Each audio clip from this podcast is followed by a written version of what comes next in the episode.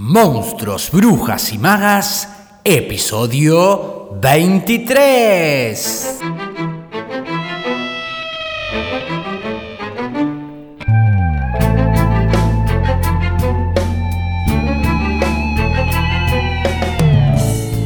Bienvenidas, bienvenidos y bienvenidas a un nuevo episodio de Monstruos, Brujas y Magas, un podcast producido por la Crespo Estudio, espacio multiplataforma que desarrolla actividades de formación, investigación, participación y encuentro vinculadas al teatro, el cine y la literatura. Actividades entre las que se encuentra el Club de Lectura Alto Viaje, de la cual se desprende este ciclo especial llamado Monstruos, Brujas y Magas, que se suma a la programación del canal y que te invite en lo que queda de este 2021 a pegarte un alto viaje literario compartiéndote reseñas, análisis, biografías de autoras y autores, fragmentos de audiolibros en la voz de invitades y todo, todo para quienes aman leer o, por qué no, escribir.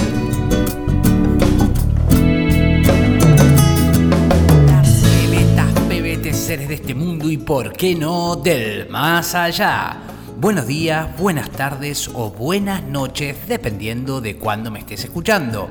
Bienvenidos a este episodio número 23 de Monstruos, Brujas y Magas.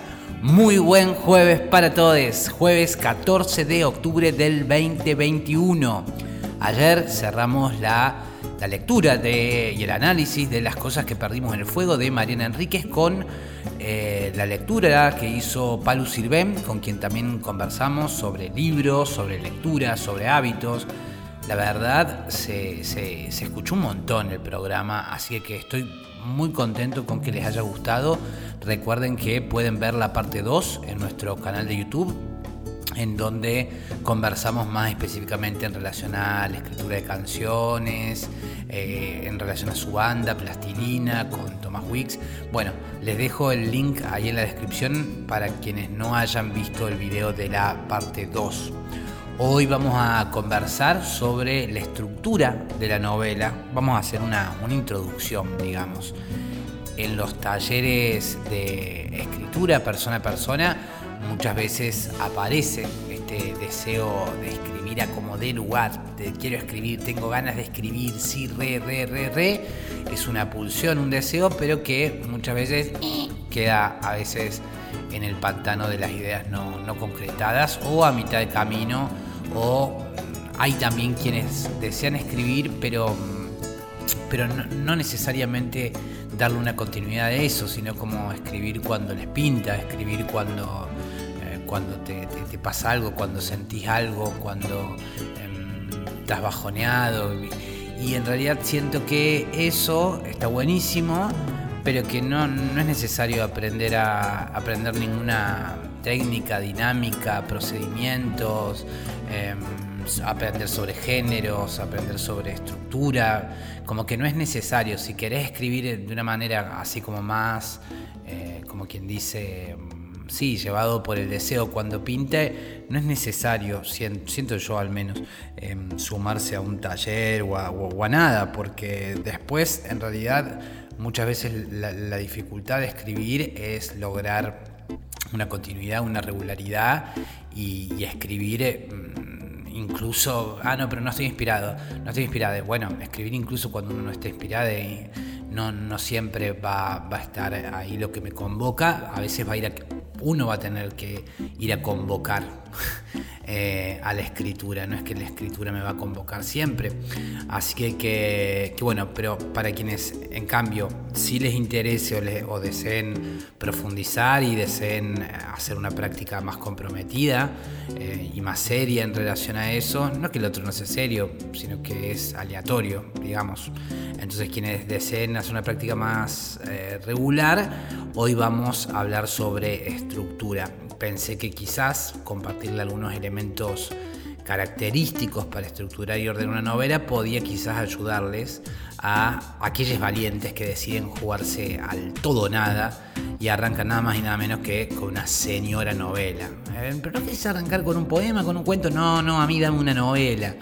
Así que bueno, eso va a ser el episodio de hoy. Para la semana que viene seguramente comenzar sí con una nueva lectura. Así arrancamos el lunes con, todo. Antes de comenzar, hoy cierran las inscripciones para el club de lectura. Este mes vamos a leer Cadáver Exquisito de Agustina Basterrica. Les recuerdo que muy pronto voy a tener un encuentro con ella, con la autora. Eh, de Cadáver Exquisito, así que les dejo la descripción, en la descripción del episodio un cuadro de preguntas, ahí si lo están escuchando en Spotify o en Anchor, em, por si quieren hacer llegar algo que les gustaría que le pregunte. O bien también pueden enviarme un audio WhatsApp, también dejo en la caja de descripción del programa para hacerle llegar una pregunta a ella. En cuanto al club de lectura, se trata de un espacio para leer en compañía desde cualquier parte del mundo. Son dos encuentros sincrónicos, uno al iniciar la lectura y otro al finalizarla.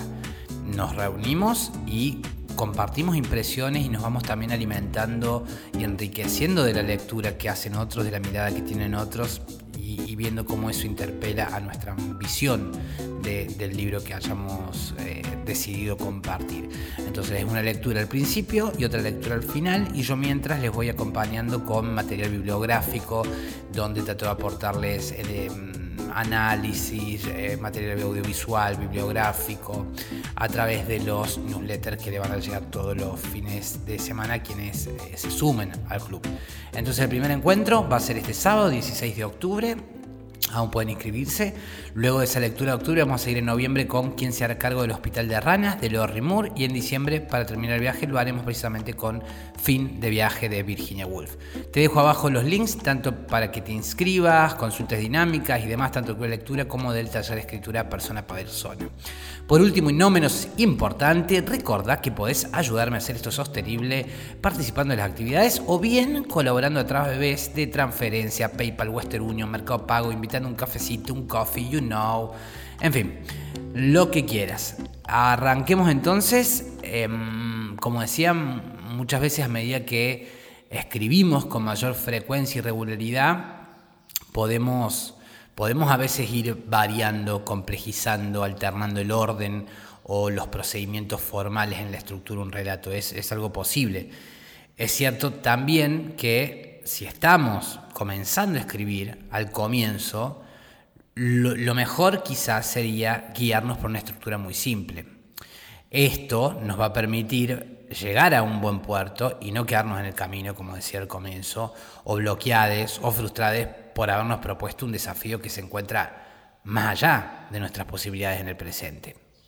Muchas veces siento que cuando escribimos o, con, los participantes de los talleres, em, muchas veces aspiramos a formas complejas en cuanto a estructura, ¿no? Por ejemplo, eh, nos vamos hacia relatos corales, proponemos viajes en el tiempo, em, flashbacks, viajes tempoespaciales, quiebres, giros sorpresivos o fantásticos de la trama, alteraciones del orden narrativo clásico. O sea, nos vamos como a, a, grandes desafíos que presuponen un manejo de la técnica y de los procedimientos eh, bastante aceitados, sin antes haber precisamente indagado en formas más simples, más habituales y por ende más fáciles de asimilar y trasladar a la práctica en un, en un comienzo al menos. Esos deseos iniciales, yo creo, que surge muchas veces porque la forma, la forma puede mantenernos ocupados en la apariencia. Es decir, que la ocupación sobre el cómo debería leerse oculta o nos distrae a veces del qué se lee o de cuál, cuál es la idea o los acontecimientos que suceden a nivel argumentativo. Es decir, la forma a veces esconde que no hay nada de contenido. Es decir, me puedo ocultar con una forma que yo considero original o, atrapante o, que persigue el efecto, pero cuando voy detrás quizás termino diciendo, che, pero al final de qué, es esto? Porque me entusiasmé con, con, unos juegos, con unos procedimientos técnicos, pero, pero, pero ¿qué hay detrás de estos procedimientos? es, eh, el peligro es la vacuidad, el peligro es, eh, el peligro es que detrás del rulo no haya nada, el peligro es quizás eh, que detrás de, las palabras bonitas en el fondo no haya absolutamente nada. Los escritores principiantes siento que muchas veces suelen, y también en algún momento cuando empecé a escribir, solemos al principio, siento querer comenzar por, por lo que es el final no, es que mi novela no tiene argumento, yo renuncio del argumento. El argumento es eh, la muerte, es la representación, el argumento es, es la chatura de la vida, el argumento. Eh, mi novela, en cambio, es la expresión de un mundo caótico y desorganizado. No podemos, por ejemplo, decir cuando estamos eh, empezando a escribir, y está bien, desde luego que sí, ¿quién soy yo para decir si está bien o está mal? Pero digo, ¿por qué no este, este pensamiento que yo mismo he tenido? Y que a veces tengo, porque es una posibilidad eh, que uno decida en términos formales renunciar o prescindir de la idea de argumento. Pero esa intención primera, que podría ser todo un enunciado estético, poético y político, muchas veces naufraga en la pura aspiración intelectual. Eh, porque al, rechazar el orden que podría justamente construir un andamiaje que le permita a esa escritura sostenerse en la tradición, en la historia, en el aprendizaje de quienes hicieron qué antes, cómo lo hicieron, para de ahí sí ir hacia la exploración, experimentación de nuevas formas. Eso termina, eh, concluye por aniquilar la pretensión antes de haber comenzado. Porque esa preocupación por la forma esconde a veces, como decía, que atrás o por debajo no hay más que abstracción. Hay ideas que no tienen más cauce que la propia pretensión y ambición de torcer lo que, lo que no se escribió aún. ¿no? Es como voy a escribir el verso que no se haya dicho, voy a escribir el texto que no se haya dicho. Em, en esa instancia es muy factible, siento, sucumbir ante la propia ambición de UNE. Porque ese mismo ánimo, que a veces sea por vanidad, a veces sea por ego y deseo de trascendencia, que busca expresar o autoexpresarse a través de un autoexpresar un yo singular y único a través de la escritura, es precisamente lo que nos aleja de ella. Porque el yo, ese yo, estaría más allá de nuestras intenciones primeras y se expresaría inevitablemente a veces si yo fuese consciente de que haga lo que haga, voy a estar igual ahí entre mis letras.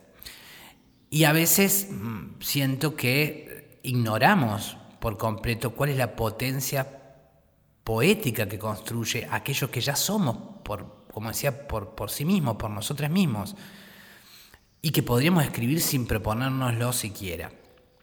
Esa escritura del yo, que no por eso debe ser una escritura sobre el sí mismo, ¿no? sino que yo puedo escribir, escribir a través de, puedo plantear personajes, puedo plantear universos que son completamente distintos al mío, puedo plantear distintos eh, relatos que no tienen nada que ver con mi vida y sin embargo mi vida va a estar ahí.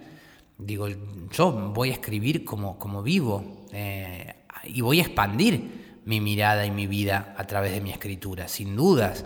Em, por eso digo, no, no es necesario hablar de mí mismo, para estar yo ahí y al mismo tiempo multiplicarme, porque qué riqueza, ¿no? Qué riqueza poder ser, ser otros, poder, poder mirar desde el punto de vista de otros sin por eso abandonarme, ¿no? Siempre hay un anclaje en la identidad. Em, entonces, decía em, que no es necesario escribir sobre uno mismo, que puedo ni partir desde una mirada única, sino revelar una forma que es consecuencia de aquello que contiene la forma. Es decir, en este caso, que el contenido, que la forma sea el contenido emergiendo a la superficie. Y aunque a lo largo de la historia eh, de la estética y la filosofía se ha reflexionado, indagado, debatido y discutido incansablemente sobre qué viene primero, la forma o el contenido. Esta este es, una, es, una, discusión que se, que se da muchísimo bueno, si, empezamos por el contenido y a partir del contenido el contenido va a revelar la forma, como decía al principio, o si, como por ejemplo decían los suprematistas o, determinado tipo de artistas más vinculados al arte abstracto, por ejemplo, si la forma es en sí misma y el contenido viene después de la forma y la forma está y yo le doy un contenido después, ¿no? Em, entonces digo, se ha discutido mucho a lo largo de la historia sobre esto. Pero para lo que nos concierne en esta primera instancia, sería de mucha ayuda para estimular la práctica, esta regular y sistemática de la escritura, partir al comienzo de las formas clásicas, por ejemplo, mm, planteadas por Aristóteles en la poética, en su poética. Esto es comprender que cada forma tiene sus normas, Normas que, desde luego, una vez aprendidas, como decíamos, después podemos infringir y también sus órdenes. Es decir, si escribo un cuento de terror o un cuento de, romance, por, poner un ejemplo, sería al menos negligente, por no decir, eh, eh, sí, negligente, de desatender a priori las reglas que se han construido durante siglos en relación al género del romance o del terror, sin haber leído al menos unos cuantos libros de eso. Entonces, sí, podés escribir. Habrá quizás quien diga, eh, ah, pero yo no necesito leer ni comprender la tradición del terror o del romance porque yo mismo he sentido terror y he estado enamorado. Conozco de lo que escribo, no necesito saber más. Quizás, sí, quizás es posible. Quizás es posible como analizaba en un episodio anterior del podcast. Em, pero ese desconocimiento o desaprensión, esa ignorancia de las reglas que se han formulado en torno al género y la tradición narrativa en una determinada cultura, nos puede encontrar primero con que en nuestras ansias de ruptura y originalidad estamos creando algo que ya fue creado. Lo cual no sería un problema, desde luego, eh, que es la originalidad, ¿no? Digo, incluso si yo repitiese procedimientos, incluso si yo, queriendo romper algo, hiciera lo mismo que antes, podríamos decir que incluso así sería distinto o por lo menos singular. O sea, esto no sería un problema, desde luego a no ser que esa reinvención de la rueda nos enfrente a que no solo no estamos creando algo ya creado, sino que además lo estamos recreando, insertándolo en una tradición en donde lo escrito eh, se, vuelve un reflejo débil de aquello que le precedió. Eh, y no precisamente como un error de la práctica, sino como, pienso, de, una vanidad, de una vanidad desmedida, guiada, como decía, por esa ansia de originalidad que en el cual ese yo busca expresarse más allá de la historia. Otra posibilidad es que negando la tradición, negando la historia y la constitución del orden de composición y de funcionamiento de la estructura de los distintos modelos narrativos, lo que estemos dejando en el camino sea también al lenguaje. ¿Por qué digo al lenguaje? Al lenguaje no solo ya por la relación que hay entre el signo y el significado que establece todo el lenguaje, sino porque la elaboración que, hace, eh, que se hace del lenguaje deviene de una cultura. Negar el lenguaje es negar la cultura. Es no asimilar que aquello que escribo se inserte en una cultura que ha ido construyendo elementos lingüísticos que le permiten decodificar aquello que a través de la escritura se expresa. O sea, hay, hay quienes no escriben para su época, sino para el futuro. Desde luego que sí, pienso. ¿No? Esta cosa de, bueno, yo no escribo para mi época, escribo para los que me entenderán después. Y vaya si lo sabremos, porque en la historia hay un montón de autores y autoras que eran totalmente incomprendidos o incomprendides, y autores y artistas que producen no solo para esa cultura o no solo para, eh, sí, esa cultura que establece un determinado lenguaje, que quizás no puede comprender otros lenguajes y que escriben para el futuro. Desde luego que podría ser esta idea de lo que se llama la vanguardia, ¿no? estar con una pata en el futuro. Pero esas escrituras que se establecen, que son rupturistas, no han renunciado a la historia, siento, para escribir hacia el futuro, sino más bien, una vez habiendo comprendido su realidad y las reglas en las cuales se estructura el lenguaje contemporáneo, lo desafían. James Joyce, con Ulises, eh, tira el tablero del orden y la composición narrativa que se estaba produciendo hasta ese entonces, y eso lo hace de manera ordenada y sistemática y muy consciente de cuál ha sido su pasado, cuál es el pasado o la tradición en la que se inscribe eh, su producción eh, narrativa o de escritura. Lleva la idea hacia el final, se mantiene leal y es consecuente con ese procedimiento formal que plantea. Y esto puede hacerlo precisamente, como decía, por conocer aquellas tradiciones narrativas a las cuales se está enfrentando y con los cuales está discutiendo. Lo mismo podríamos decir, por ejemplo, de Virginia Woolf, en otro nivel estético. Ahora, recordemos ya yendo un poco más a, lo práctico, que hay diferentes tipos de estructuras, mm, las, por mencionar solo algunas en esta, en esta oportunidad, a las cuales yo puedo mm, eh, ceñirme u organizarme para, para escribir en el caso de que sea una novela, por ejemplo. Podríamos pensar en una estructura de cinco actos, de tres actos o cinco instancias, de tres instancias, o de un acto, o directamente eh, la, ausencia o incluso la negación de una estructura fija o de divisiones, como se da en el caso de la posmodernidad, o incluso, bueno, en Shakespeare, que como sabrán, la división por escenas, actos, eh, incluso las didascalias no las realiza eh, el mismo escritor, sino los editores posteriores que leen la obra y la ajustan a los cánones literarios de las épocas posteriores en las cuales toman la obra y, la empiezan a, reescribir, sería, ¿no? Porque hay como un proceso de reescritura en la edición.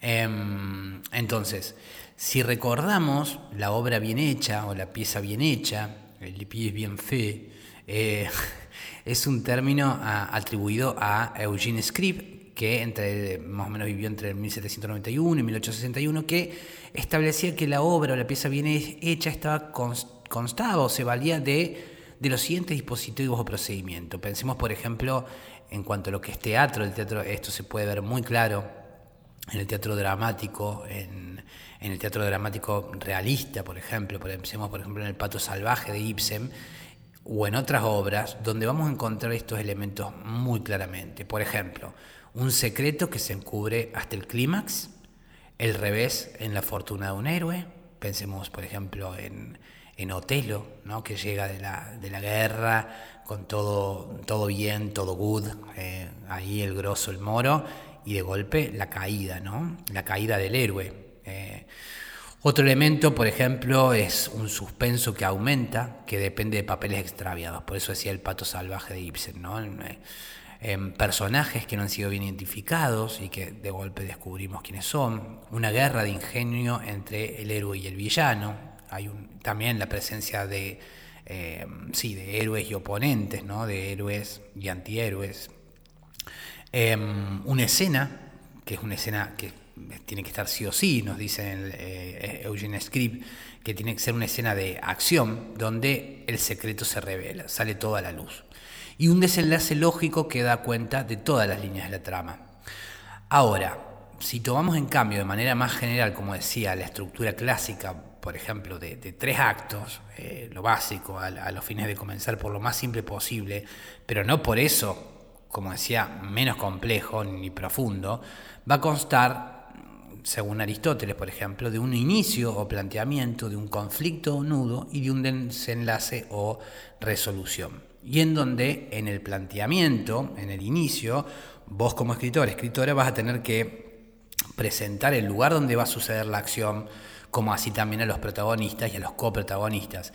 Presentarlo no solo a través de las descripciones, porque este también podría ser, eh, muchas veces agradecemos cuando se va presentando el universo, se va presentando los personajes, sin por eso detener la trama, sin por eso eh, detener el avance de la trama. Es decir, voy descubriendo ese mundo y descubriendo ese, a ese personaje a través de lo que éste va accionando y de lo que ya va accionando en la trama. No me detengo para describir, sino que la descripción es, es a medida casi como si fuese una luz que se va abriendo mientras camino por un pasillo, ¿no? Pensémoslo así si fuese, si fuese una, una, peli de terror, justo hablábamos del terror, sería como alguien avanzando con una linterna y yo voy descubriendo a medida que avanza. Otra cosa que tenés que hacer, o que estaría bueno que hagas en, esa primera parte, en ese planteamiento, es sentar de alguna manera o presentar cuál es el estado inicial de las cosas, cuál es el estado inicial de las cosas y de los personajes, cómo se encuentran al iniciar el relato. Si, están muy cómodos, si están eh, muy cómodos, no va a haber movimiento ni transformación.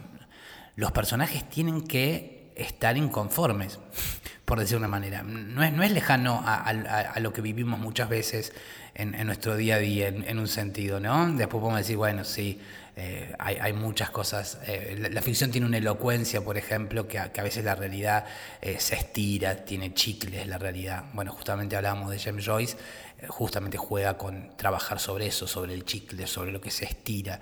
Pero bueno, vamos a la, idea clásica, no nos vamos por, James Joyce. Em, entonces decimos que el personaje tiene que estar en un estado donde no está conforme, donde hay algo que quiere modificarse, no se siente bien estando como está, o si se siente bien, mm, lo va a perder, ¿no? como decíamos en el caso de, Otelo.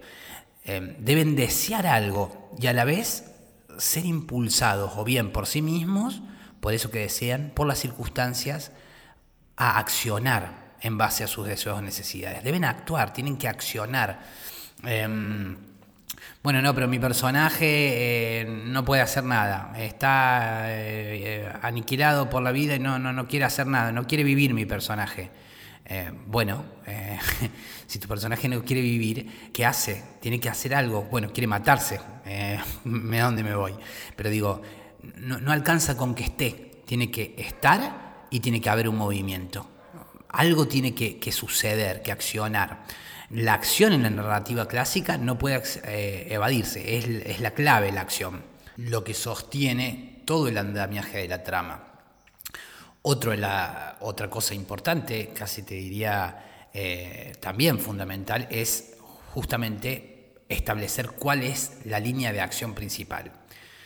Es muy común que a veces querramos plantear varias líneas de acción a la vez es decir, que pasen varias cosas a varios personajes. Pero mi sugerencia es que al comienzo lo mantengas simple y te concentres en una línea de acción y que todo actúe en función de esa línea de acción. Y luego, a medida que vas mejorando tu práctica, puedes ir complejizando y agregando nuevas líneas de acción y nuevos personajes. En principio, ningún personaje o suceso debería estar presente en la trama porque sí. Todo está ahí en función de esa línea de acción principal, es decir, todo va a actuar en función de eso. Es decir, si agrega un personaje o una escena debe ser porque va a aportar un elemento para el desarrollo de la trama. Va a ayudar o obstacular, obstaculizar aquello que el protagonista debe o tiene que conseguir. Una, una, línea de acción, a ver, porque capaz que estoy diciendo una línea de acción y hay quien dice, bueno, pero ¿qué es una línea de acción? Una línea de acción, lo que también podríamos llamar una fuerza, es la serie de acciones o la acción principal que va a ser el protagonista para lograr su objetivo. Em, el objetivo debe ser concreto, es decir, que el objetivo, por ejemplo, salvar al mundo, tiene que poder traducirse en una acción concreta como, por ejemplo, impedir que una bomba nuclear detone. O sea, tiene que saber algo concreto, no alcanza con, bueno, pero mi personaje quiere hacer cosas buenas en el mundo. No, no, no. ¿Qué va a hacer en lo concreto? Em, o si no, nos vamos a otro, a otro género, otro tipo de trama. Podría ser, por ejemplo, supongamos, un escritor que luego de la pérdida de un ser amado ha perdido, eh, hablábamos recién del deseo de vivir, bueno, ha perdido el deseo de vivir, ha entrado en una depresión que lo aniquila y que no le permite escribir ni valerse por sí mismo. El objetivo abstracto es recuperar el deseo de vivir, pero en lo concreto tiene que ser volver a caminar, volver a hablar y, ¿por qué no, a escribir? esa, por escribir, por ejemplo, esa novela que no había llegado a terminar y que finalmente escribe y se la dedica, qué sé yo, al ser amado que murió. Es decir, el deseo de vivir se hace concreto en esa acción que va a ser, tiene que volver a publicar el libro. no, no, pero mi novela habla sobre la falta de deseo en la vida. Bueno, sí, sí, sí, sí. Eso es lo abstracto, está buenísimo. Pero en lo concreto, ¿qué va a ser? Otro elemento a tener en cuenta en el planteamiento, en la primera parte, es introducir el incidente detonador o el elemento desencadenante que va a ser qué suceso es lo que habilita que la historia comience. ¿Qué es lo que lo va a cambiar la situación inicial? Si, el tipo está postrado en la cama, si el tipo está, o, si el tipo está, por ejemplo, como decíamos, llega de eh, haber ganado las batallas, como, como en el caso de Otelo, ¿qué es lo que pega el giro? ¿no? Lo que hace rodar la historia y que hace que el protagonista de la historia comience a avanzar alguien le dice, che, ¿no te parece raro? ¿no? Pensemos en Otelo, Yago le dice em, a Otelo, che, mirá qué, buenos amigos que son Casio y, y eh, que se llevan muy bien, ¿no? Entonces empieza a suceder, hay una carta, em, no me parece que es una carta, si mal no recuerdo, em, pero hay, hay un elemento concreto que hace que inicie de alguna manera a rodar la pelota. También puede insinuarse el, tema en esa primera parte, el tema que se va a abordar a lo largo del relato, ya sea que la traición, la amistad, la pérdida de un amor, el poder, etc. En una misma novela pueden tratarse varios temas. De hecho, mm, a veces eh, eh, dicen que no hay más de una determinada cantidad de temas sobre los cuales se pueden hablar. Em, pero seguramente va a haber algunos temas principales que suelen ser universales y después también puede haber otros temas secundarios. Y esto está bueno que quizás aparezcan insinuados al comienzo. Ahora vamos al, recién estábamos hablando del planteamiento, el inicio, de las cosas que tenemos que tener en cuenta en el inicio. Ahora vamos al, a lo que sería el desarrollo o al nudo de, eh, de la trama. Acá es importante plantearnos qué va a hacer el protagonista para conseguir su objetivo. ¿Qué o quiénes se le van a oponer? ¿Va a contar con aliades? ¿Qué hacen esos aliades para ayudarle? ¿Qué hacen eh, aquellos que se oponen a lo que desea para complicarle eh, la obtención de lo que desea? ¿Cómo se va a enfrentar el protagonista a esas fuerzas que se oponen entre él y sus objetivos?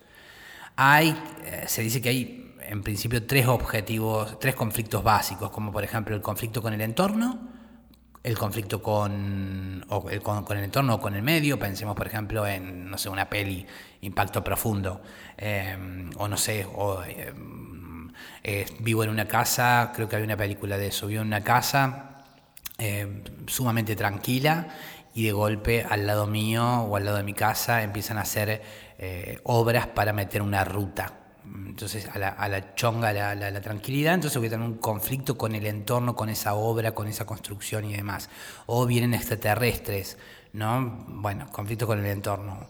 Em, o conflicto con un otro, o conflicto con uno mismo.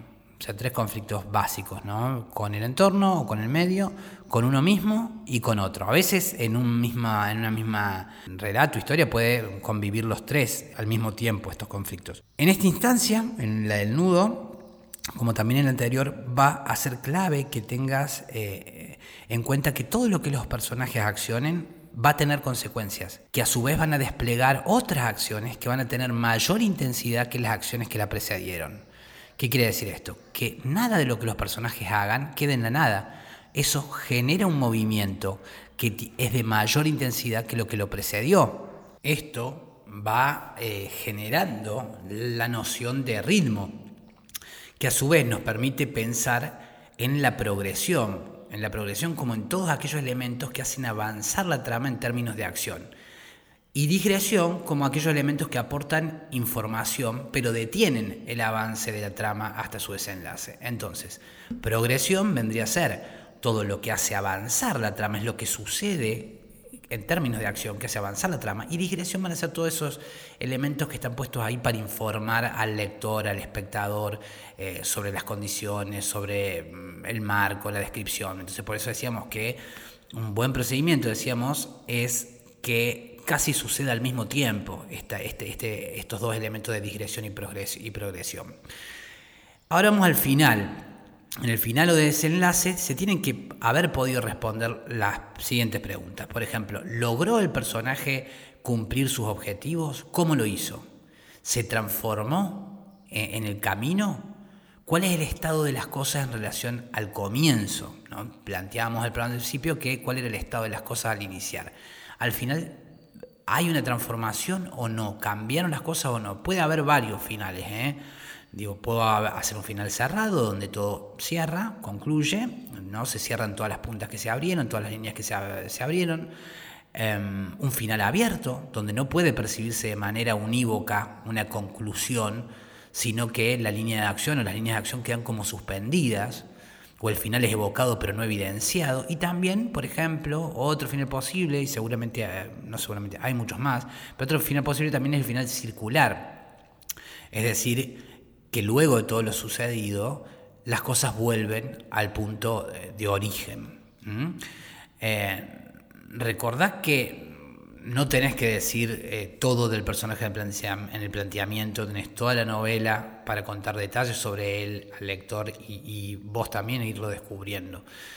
Em, eso pues me había quedado pendiente en relación a, la intro. Ahora, hay mucho más para seguir profundizando en relación a esto, pero me parecía que podía ser interesante como una introducción, digamos, a este tema, que es el de la estructura para aquellos que comienzan a escribir y que desean darle Em, como decía al comienzo, un, compromiso más allá de la, escritura lúdica o la escritura más de diario o más, em, sí, más aleatoria, más, bueno, escribo cuando me inspiro, ¿no? Sino, bueno, ¿cuál es la labor de la escritura? Em, como decía muchas veces, hay al principio una renuncia a la forma y procedimiento cuando justamente pueden ser estas pautas, dinámicas, procedimientos formales los que me permitan apoyarme y dar marco a una, a una escritura y una práctica más sostenida de la escritura. Entonces, bueno, por acá queda entonces el episodio eh, y esto ha sido todo por hoy. Aquí queda este episodio número 23 en donde deseo haberles aportado contenido que haya sido de su interés y haber sido buena compañía y agradecerles porque ustedes han sido buena compañía para mí y valoro mucho que me sigan acompañando para aprender, descubrir, redescubrir y por qué no encontrarnos en el camino de este alto viaje entre monstruos, brujas y magas. Gracias como siempre por sus valoraciones en iBox, por sus suscripciones en Spotify, su interacción a través de nuestras cuentas en Facebook, Instagram, YouTube, Twitter, LinkedIn. Gracias también por su participación en actividades del espacio, por sus contribuciones, aportes, colaboraciones para hacer todo esto sostenible a través de los links que siempre dejo abajo en la caja de descripción. Mi nombre es Facundo Rubiño, coordinador y creador de la Crespo Estudio y quien les desea que hagan un muy buen día. Seré entonces hasta mañana viernes, pebetas, pebetes, para seguir con más Monstruos, Brujas y Magas a las 7.30 Argentina por tu plataforma de podcast favorita.